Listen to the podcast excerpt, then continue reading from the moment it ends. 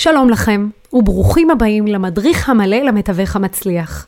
אני מיכל אביב, מאמנת ויועצת עסקית, מומחית בעבודה עם מתווכים ומשרדי תיווך. ערוץ הפודקאסט הזה נועד לכל מי שרוצה להצליח בתיווך ולאורך זמן. כאן נדבר על עולמו המרתק של ענף התיווך ונספר את כל הסודות הכמוסים של המתווכים המצליחים בארץ ובעולם. נעשה זאת דרך שיתוף בסיפורי הצלחה ומתן כלים ושיטות ליישום מיידי, רעיונות עם מומחים שונים, כלים להתפתחות אישית ולניהול עסק תיווך משגשג. פתיח ומתחילים.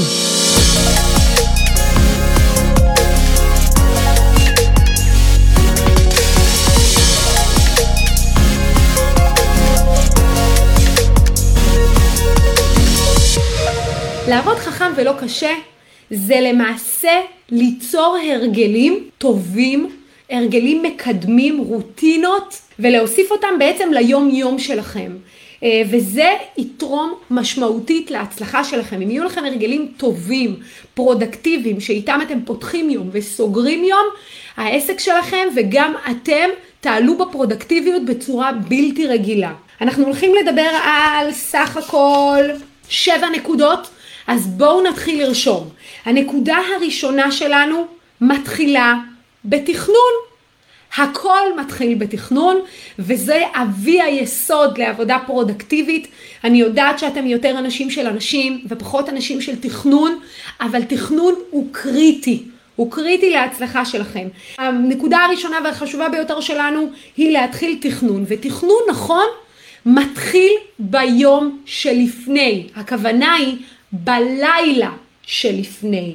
הכוונה היא שאתם צריכים כל סוף יום למעשה להחליט מה חשוב לכם ומה הייתם רוצים להשיג מחר. כשאתם מגדירים מה הכי חשוב לכם להספיק, להתחיל, לקדם, לסיים, אתם למעשה ממקדים את החשיבה.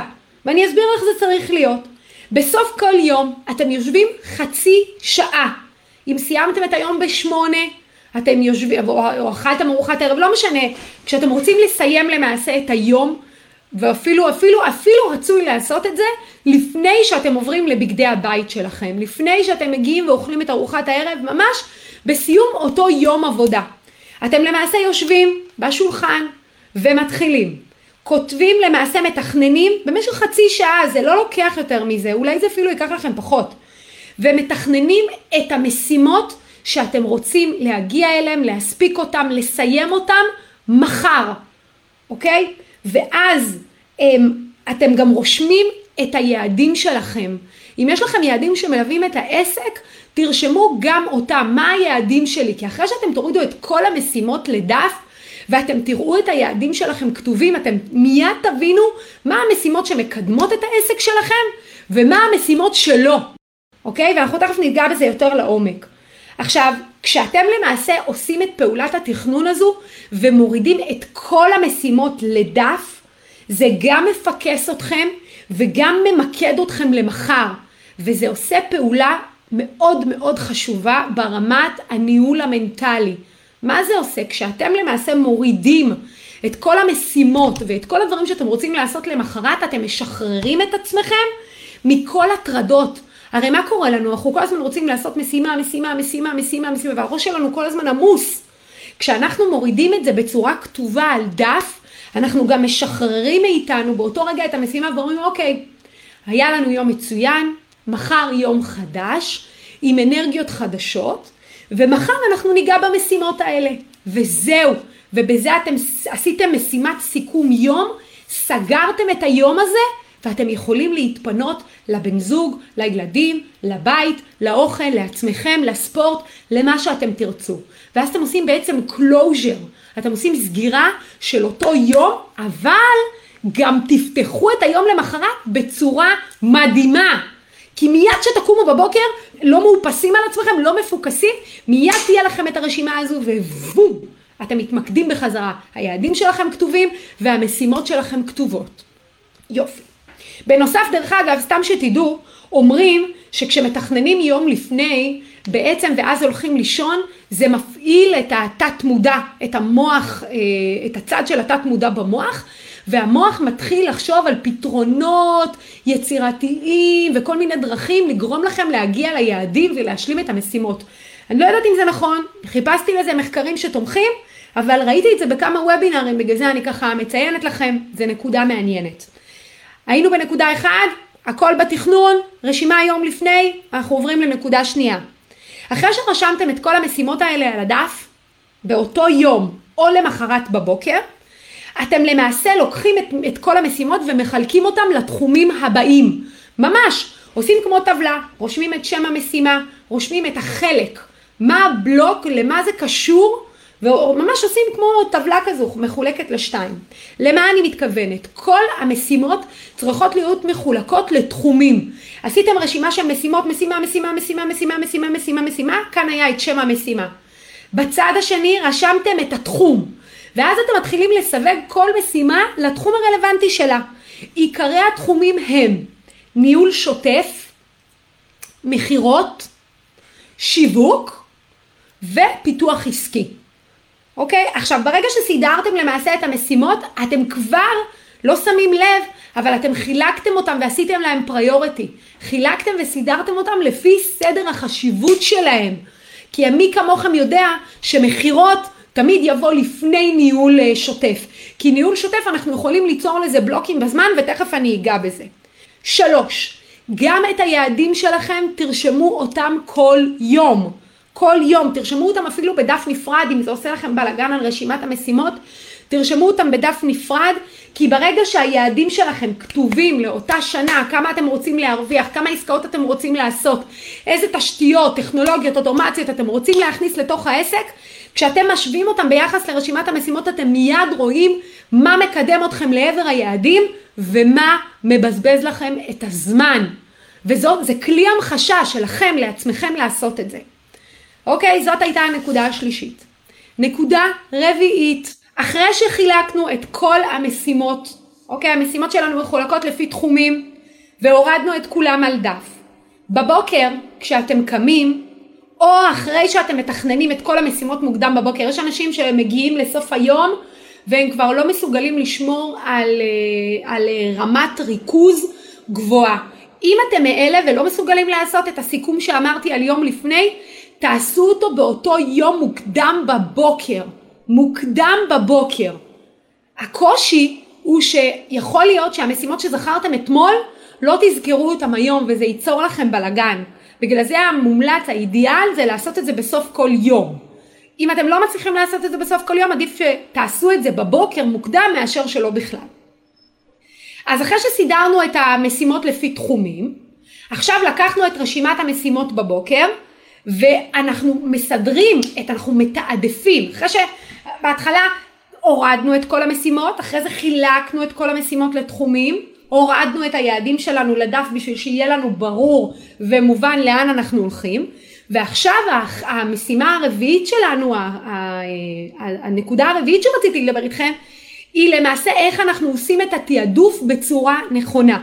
אז אני אסביר, יש את חוק ה-80-20 שאתם כבר מכירים אותו. האופן שבו אנחנו מארגנים את המשימות הוא לפי חוק ה-80-20.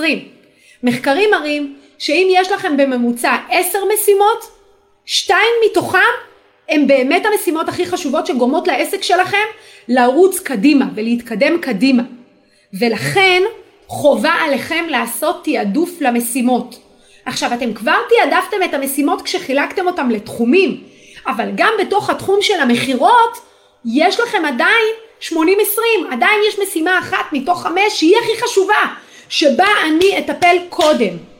עכשיו, כשאתם עושים את זה ומציינים לעצמכם, אם יש לכם קושי להבדיל, זאת אומרת לעשות את ההחלטה הזו של ה-80-20, יש לי דרך טובה לעזור לכם עם זה.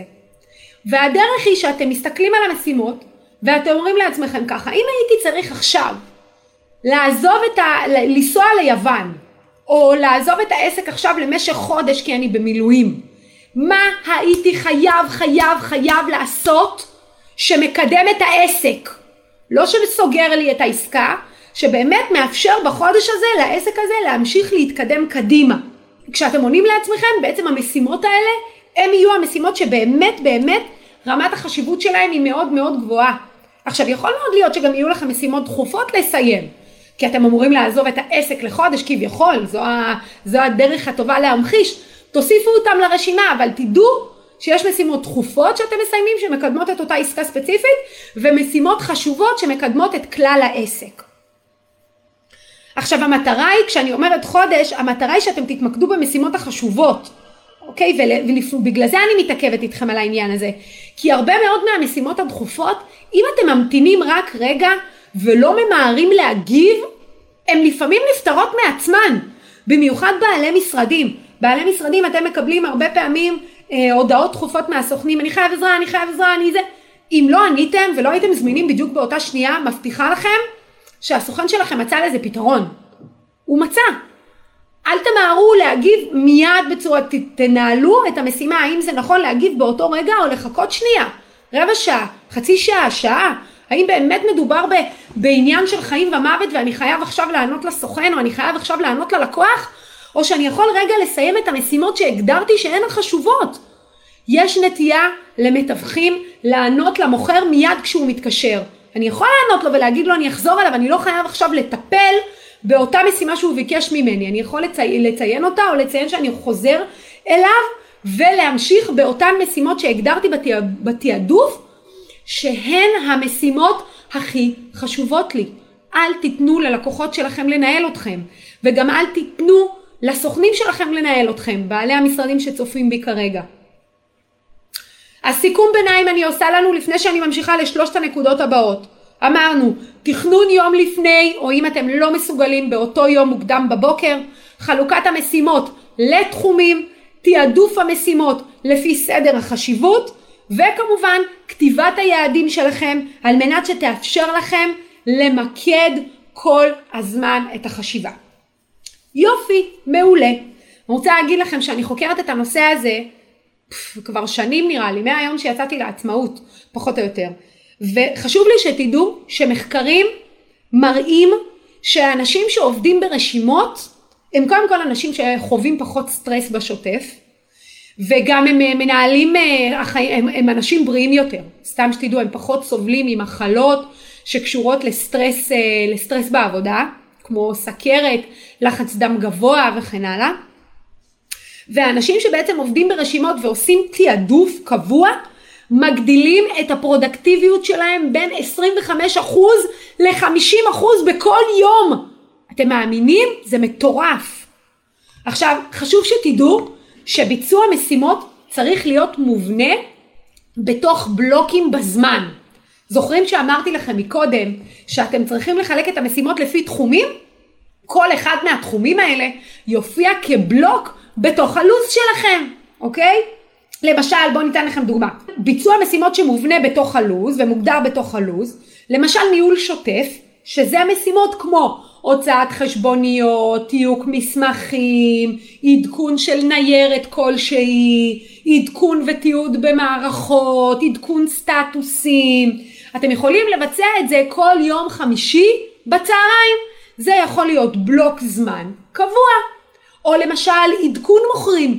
עדכון מוכרים הוא חלק מניהול שוטף.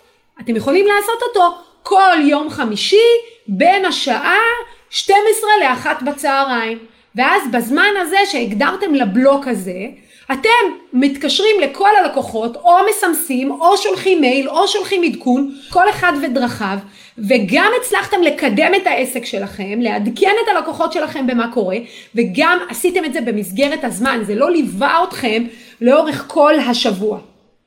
דרך אגב, מי שלא מעדכן את המוכרים שלו, בבקשה להתחיל לעשות את זה. אני כל הזמן חוזרת על הנקודה הזו. אתם חייבים לעדכן את המוכרים מה קורה בתהליך, גם אם אין לכם מה להגיד. גם אם רק עשיתם את פעולות השיווק, תעדכנו. מוכר יקר, השבוע עשינו 1, 2, 3, 4, 5, אמנם לא קיבלת פניות ולא הייתי ולא שוחחנו, אבל תדע שאני מקדם את התהליך, אני עושה, אני מלווה, אני מטפל ואני איתך כאן לכל שאלה. ממשיכים לרוץ קדימה, לכל שאלה תפנה אליי. פשוט, קל, בעל נכס לעולם לא יכעס שלא מכרו לו את הנכס, אבל הוא יכעס שנעלמו לו, שלא יהיו איתו בקשר, שלא ידכנו אותו, שלא שיתפו אותו, שהוא נתן בלעדיות והבן אדם הזה נעלם. אז אל תעשו את זה. תעשו טוב לענף שלנו, המקצוע שלנו חשוב, תשמרו עליו. עלינו בנקודה החמישית שלנו, כשדיברנו על זה שביצוע המשימות צריך להיות בתוך בלוק, למחולק לפי התחומים. עכשיו, הבלוקים צריכים להיות מובנים, אבל מספיק מאובררים, כדי לטפל בכל הבלטמים. פתאום נפל איזה משהו, פתאום תקוע לנו, פתאום קיבלנו הערכת שמאי, ועכשיו זה תוקע לנו את העסקה, כל הבלטמים האלה. עכשיו, מי שילמד איך לבנות נכון את הלוז שלו ואת היום שלו, יוריד משמעותית את תחושת הסטרס. אתם תורידו את הסטרס, אתם כל הזמן בסטרס. ואתם תרגישו שאתם בשליטה, לא רק על היום שלכם, גם על העסק שלכם. בסדר? וגם על החיים שלכם. כי ניהול זמן נכון לא קשור רק לעסק, הוא קשור לכל הרבדים של החיים שלכם. הזמן שבו אתם מתאמנים, הזמן שאתם מקדישים לבן זוג, הזמן שאתם מקדישים לעצמכם ללמידה. מי מכם אנשים כאן שרוצות גם לדאוג לבית, אז גם זמן לסדר את הבית ולארגן אותו. זה מאוד מאוד חשוב, ניהול זמן זה לא רק העסק, זה כל החיים שלנו בעצם, אוקיי? 6, אני בנקודה השישית מתוך 7. חשוב מאוד שגם אתם תסגרו זמן ביומן להפסקה. על כל 45 דקות מאומצות שאתם עושים איזושהי פעולה שדורשת מכם ריכוז, אתם יכולים לעשות רבע שעה הפסקה. לשתות משהו, להתרענן, לחזור לטלפון, אוקיי? לאכול משהו כמו שציינתי. וכשאתם עושים רצף של 45 דקות לטובת משהו ואז עושים עצירה, ב-45 דקות האלה אתם לא עונים ל-SMSים שלא קשורים למשימה, לא עונים לטלפונים, לא מדברים עם הסוכן שליד, לא מדברים עם בעל המשרד, לא מדברים עם אף אחד, אתם צריכים להיות מרוכזים 45 דקות בביצוע המשימה. לדוגמה, אני אתן לכם דוגמה. למשל, אתם צריכים להוציא ניתוח שוק ללקוח. תתרכזו אך ורק במשימה הזו. אתם רוצים עכשיו להכין משהו, ברושור, לכתוב משהו, להכין גרפיקות, תהיו מרוכזים אך ורק במשימה הזו. כי אם אתם לא תהיו מרוכזים במשימה הזו, היא פשוט תיסחב. קרה לכם שרציתם לבנות גרפיקה לנכס והתעסקתם עם זה שעתיים לנכס אחד, כי סידרתם ושפצרתם ופה היה לכם טלפון ופה הפסקתם, ואז המשימה נמתחת וזה נהיה מעיק, כבר לא בא לכם לעשות את זה. ואז עיכבתם את זה, כי אז לא סיימתם את הגרפיקה, אז לא העליתם את השיווק לנכס, לא שיווקתם את הנכס, לא יגיעו קונים, לא יהיו טלפונים, אז אתם פוגעים בעסק. אבל אם הגדרתם זמן בלוז שבו אתם מטפלים בגרפיקה, או אתם מטפלים עכשיו בשיווק הנכסים, תעשו רק את זה. אתם לא מטפלים בחיים ומוות. אם לא עניתם ללקוח ושלחתם להודעה, תכף אני חוזר, אז אתם תכף חוזרים. לא יקרה כלום. אבל אתם יודעים שקידמתם את המשימה, בסדר? אז כמו שאמרנו, לעשות רצפים של 45 דקות, ריטואלים של 45 דקות, רבע שעה הפסקה, ולהגדיר שבזמן הזה שאתם מבצעים את המשימה, אתם לא מתפנים לדברים אחרים. אתם מרוכזים רק בזה, בשביל להתחיל את זה ולסיים את זה בזמן. בנוסף, רציתי לשתף אתכם שמחקרים על פרודקטיביות מראים שאנשים שהיו צריכים, אמרו להם בתוך המחקר, יש לכם את כל המשימות שאתם עושים, יש לכם רק 3 ימים לעשות אותם ולא שבוע שלם. מחקרים הוכיחו שאנשים הפכו להיות סופר פרודקטיביים ב3 ימים שהם עבדו, מאשר ב7 ימים שהם עבדו. ולכן גם כשאתם יודעים עם עצמכם שאם אתם מתכננים את זה בצורה כזו שאתם גם אומרים לעצמכם, אני רוצה שיום בשבוע יהיה לי חופש.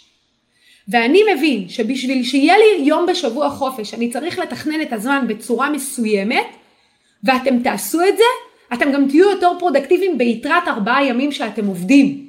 בשביל להצליח לקיים את היום חופש הזה. ואם אתם תעבדו חכם, אתם יכולים גם לעבוד 4 ימים בשבוע.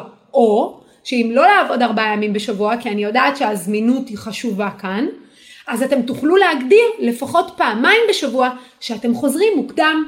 ואני אומרת לכם שזה מעשי ואפשרי, גם סוכנים שעושים 800 ו-900 ומיליון שקל בשנה. אם הם מנהלים את הלוז שלהם נכון, הם יכולים גם לצאת באמצע השבוע פעמיים יותר מוקדם. אוקיי? תדעו לכם, טוני רובינס אומר, knowledge is not power, action is power. וזה נכון. לדעת דברים, כולנו יודעים הכל בכל זמן, כולנו יודעים איך מפסיקים לעשן, איך יורדים במשקל, איך מפתחים ספורט, איך נהיים מורים טובים יותר, אבל החוכמה היא לא בידע, החוכמה היא בביצוע, אז תבצעו טוב. והנקודה השביעית שלנו, להתייחס לזמן שלנו כמו כסף. כמו שלא הייתם לוקחים כסף, אם היה לכם עכשיו 1,000 שקל בכיס, לא הייתם לוקחים את 1,000 שקל האלה וזורקים 20 שקל ברחוב, ועוד 200 שקל ככה על הרצפה, וסתם עוברים ליד מישהו ואומרים לו כך 400 שקל. לא הייתם זורקים את הזמן שלכם. אם אתם תתייחסו לזמן כמו שאתם מתייחסים לכסף, ותנהלו את הזמן כמו שאתם מנהלים כסף, לא בבזבזנות, אלא ביעילות, אלא בעלות, תמורת תועלת, שימו לב, רק נקודת המבט הזו תאפשר לכם להסתכל על הזמן אחרת. יש לנו תחושה שהזמן שלנו הוא לא מוגבל, אבל הוא מוגבל. יש לכם רק 24 שעות ביממה, שמתוכם אתם רק רוצים לישון לפחות 6 שעות, כשמחקרים מראים שצריך לישון 7 או 8, אבל נגיד שאתם ישנים 7 שעות, נותרו לכם כמה שעות לאכול, כמה שעות לעשות ספורט, כמה זמן כבר נשאר לכם לעבוד? אין לכם באמת את כל הזמן שבעולם, אוקיי? ולכן, אם אתם תתייחסו לזמן כמו לכסף, ותחשבו איך אתם משקיעים את הזמן, כמו שאתם משקיעים כסף. הרבה מאוד פעמים אתם יושבים ומשקיעים בוובינר, או בהדרכה, או בלייב כמו זה, כי אתם יודעים שההשקעה הזו, הזמן שאתם משקיעים שווה לכם. זה מקדם לכם את העסק, זה עוזר לכם להיות חדים יותר, ממוקדים יותר, מפוקסים יותר, כמו שאתם עושים כאן עלות תועלת, תעשו את זה על פי שאר הזמן שלכם. אל תשבו עם בן אדם שלא מקדם אתכם. אל תשבו סתם לשיחות חולין. שיחות חולין עם סוכנים אחרים לא מקדמים אתכם. בטח ובטח לא לשבת ולהתלונן ולהיות מתוסכל ולבזבז, כי זה גם מחלה לכם את האנרגיה. ואתם גם לא מתקדמים, אתם פשוט לא מתקדמים, אז בבקשה להפסיק עם זה. כן, והקורונה, והילדים, וקשה לי, אנחנו מכירים בקושי, שאלה אם הוא מקדם אותנו, ואם כמה זמן מהזמן שלנו אנחנו בוחרים לבזבז על הדבר הזה, במקום להתעסק בלקדם את העסק. עכשיו, תעשו על עצמכם איזה בוחן, ישבתי עכשיו עם הבן אדם הזה, אם הייתי צריך לקמת את זה בכסף, כמה כסף זה היה עולה לי? אם אתם תחשבו על זה, אני מבטיחה לכם 30% מהשיחות שלכם אתם מקצצים, כי אתם מבינים שזה לא מקדם אתכם, וזה לא שווה לכם כסף בעצם. עכשיו, המיקוד של השקעת הזמן צריך להיות אל מול היעד הכולל של העסק. ואם אתם כל הזמן תכוונו, האם מה שאני עושה כרגע מקדם את העסק שלי, או האם מה שאני עושה כרגע מקדם אותי לעבר היעד שלי, יהיה לכם הרבה יותר קל להסיט הסחות דעת. הרבה הרבה יותר קל. אוקיי? כל הזמן לשאול את עצמכם, האם השיחה, האדם, הפגישה, המפגש, הפעולה הזו שאני עושה, האם נכון שאני אעשה אותה בזמן הזה? האם בזמן הזה זה מקדם את העסק שלי? אוקיי? חשוב מאוד שתגדירו את זה לעצמכם. אז זה למעשה 7 הנקודות שהיה לי חשוב להדגיש על איך לעבוד נכון, חכם, ולא כמו חמור, ולא קשה, כי כשאתם עובדים קשה, הראש שלכם מפוצץ, אין לכם פניות לאנשים שאתם אוהבים, ונגיד לכם את האמת, גם אין לכם פניות ללקוחות שלכם, אתם לא עושים גם עבודה מרבית מול הלקוחות שלכם, כי אתם עצמכם לא מנהלים את העסק. יש הבדל בין להיות בעל מקצוע מצוין, לבין להיות מנהל, ואתם חייבים לנהל את עצמכם ואת העסק. וחלק מהניהול הזה הוא לנהל את הזמן בעצם.